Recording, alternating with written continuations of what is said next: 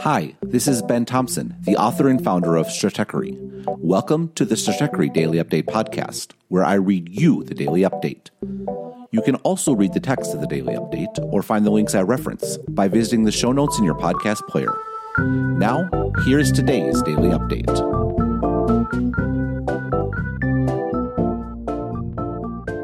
This daily update about Zoom follow-up, Twitter unmasking follow-up, and TSMC and Huawei was published on Wednesday, April 1st, 2020. Good morning. I've received a comment or two from readers mentioning that they didn't know they were subscribing to an epidemiology newsletter. I know most of these were in jest, but I would note that, 1, I've been writing about the question of social networks, misinformation, and expertise for years now, and 2, the reality of tech is that nearly every major news story is, by definition, a tech story. Nearly. I have no comments on oil.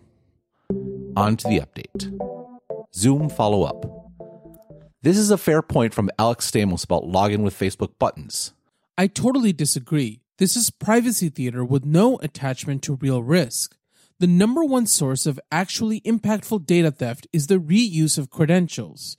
Those three companies provide you with decent MFA options and perform risk-based authentication as a last resort. For the record, I completely agree in principle, but I have two specific objections to Zoom in this regard. First, this is an enterprise app, not a consumer app. There is no role for Facebook here. Facebook Workplace has distinct data from Facebook, but this isn't a Facebook Workplace login, which I don't believe exists.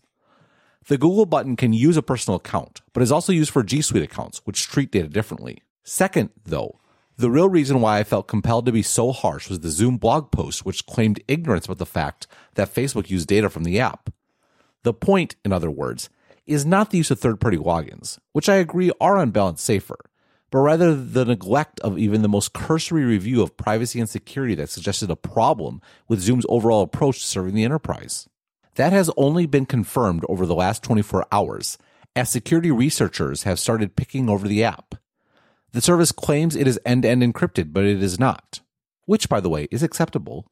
Encrypting video while being performant is very difficult. It's the dishonesty that is the issue. The installer imitates system dialogues in order to gain root privileges. In the absence of identity services, Zoom connects everyone with the same domain name. There will likely be more, although, in Zoom's defense, other stories like Zoom bombings are more about the tool being used in ways and places it was never intended to be and can be avoided. To that end, I would get even more specific in my recommendations for Zoom because the company doesn't simply need to grow up. They need to do it immediately. I would suggest CEO Eric Yuan write a memo similar to Bill Gates' famous Trustworthy Computing memo.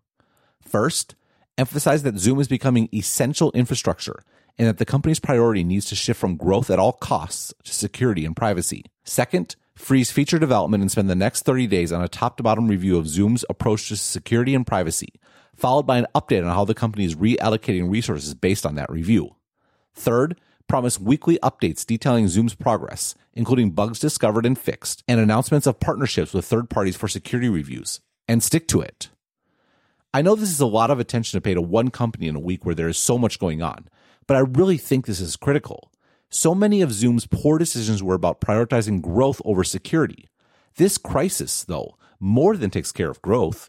It's up to Zoom to seize the opportunity to prioritize security in a transparent and verifiable way at a time when all of their customers want them to succeed. But it's worth remembering the ones willing to pay are far more likely to care about security. Twitter unmasking follow-up. Yesterday, China for the first time officially admitted that there are asymptomatic infections of the coronavirus. The announcement from the National Health Commission is in Chinese, but notes, first, there are asymptomatic patients that never develop symptoms and some that develop them later.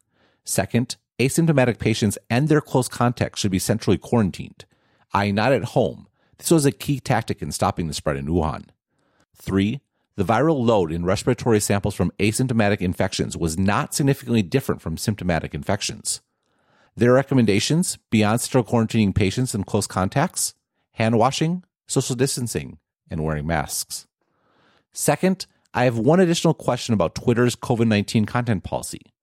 Are the drumbeat of tweets from Chinese diplomats blaming the U.S. military for the coronavirus a violation? In case you are not familiar, Reuters had a story yesterday that provided an overview. Over the past year, more than 60 Chinese diplomats and diplomatic missions set up Twitter or Facebook accounts, by Reuters count, even though both platforms are banned in China, often using them to attack Beijing's critics around the world. Zhao this month promoted a conspiracy theory on his personal Twitter account that the U.S. military brought the coronavirus to the central Chinese city of Wuhan, where the outbreak began late last year. This theory was repeated by multiple ambassadors around the world, as well as Chinese media, and anecdotal evidence from trusted sources suggests it is widely believed in China. The Twitter aggression is aimed not only at Washington. In Brazil, China's ambassador Yang Meng Wing shared a tweet, later deleted, calling the family of President Jair Bolsonaro, quote, poison, end quote, after his son blamed the, quote, Chinese dictatorship, end quote, for the coronavirus pandemic. China's embassy in Peru blasted Nobel laureate Mario Vargas Llosa for, quote, irresponsible, end quote, comments after the 83-year-old said the virus had, quote, originated in China, end quote. And the Chinese embassy in Singapore went after a former Singaporean diplomat, Bilahari Kausikan, after he linked the virus outbreak in China's political system. The article was, quote, smearing China's political system and the leadership system, end quote. It said, Bill Bishop noted in Sinocism, it is impressive how skillfully China uses information decoupling and platform asymmetry to push its propaganda agendas. The, quote, wolf warrior, end quote, diplomats and propaganda organs are making their case globally on American platforms like Twitter, Facebook, and YouTube. CCP outlets like CGTN, CCTV, CRI, People's Daily, and China Daily are allowed to broadcast and distribute inside the U.S. and other countries, and WeChat is integral to the information consumption of the global Chinese-speaking diaspora.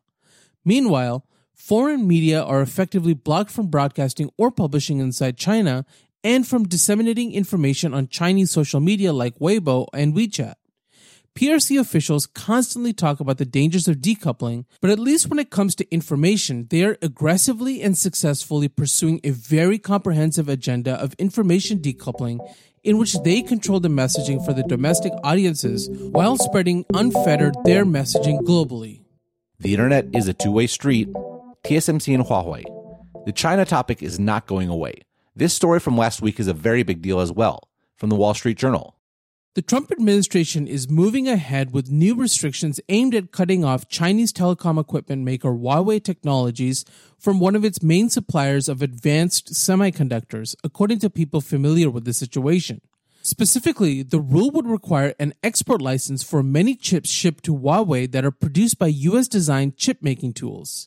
That would give the Commerce Department the ability to block the sale of semiconductors manufactured by Taiwan Semiconductor Manufacturing Co.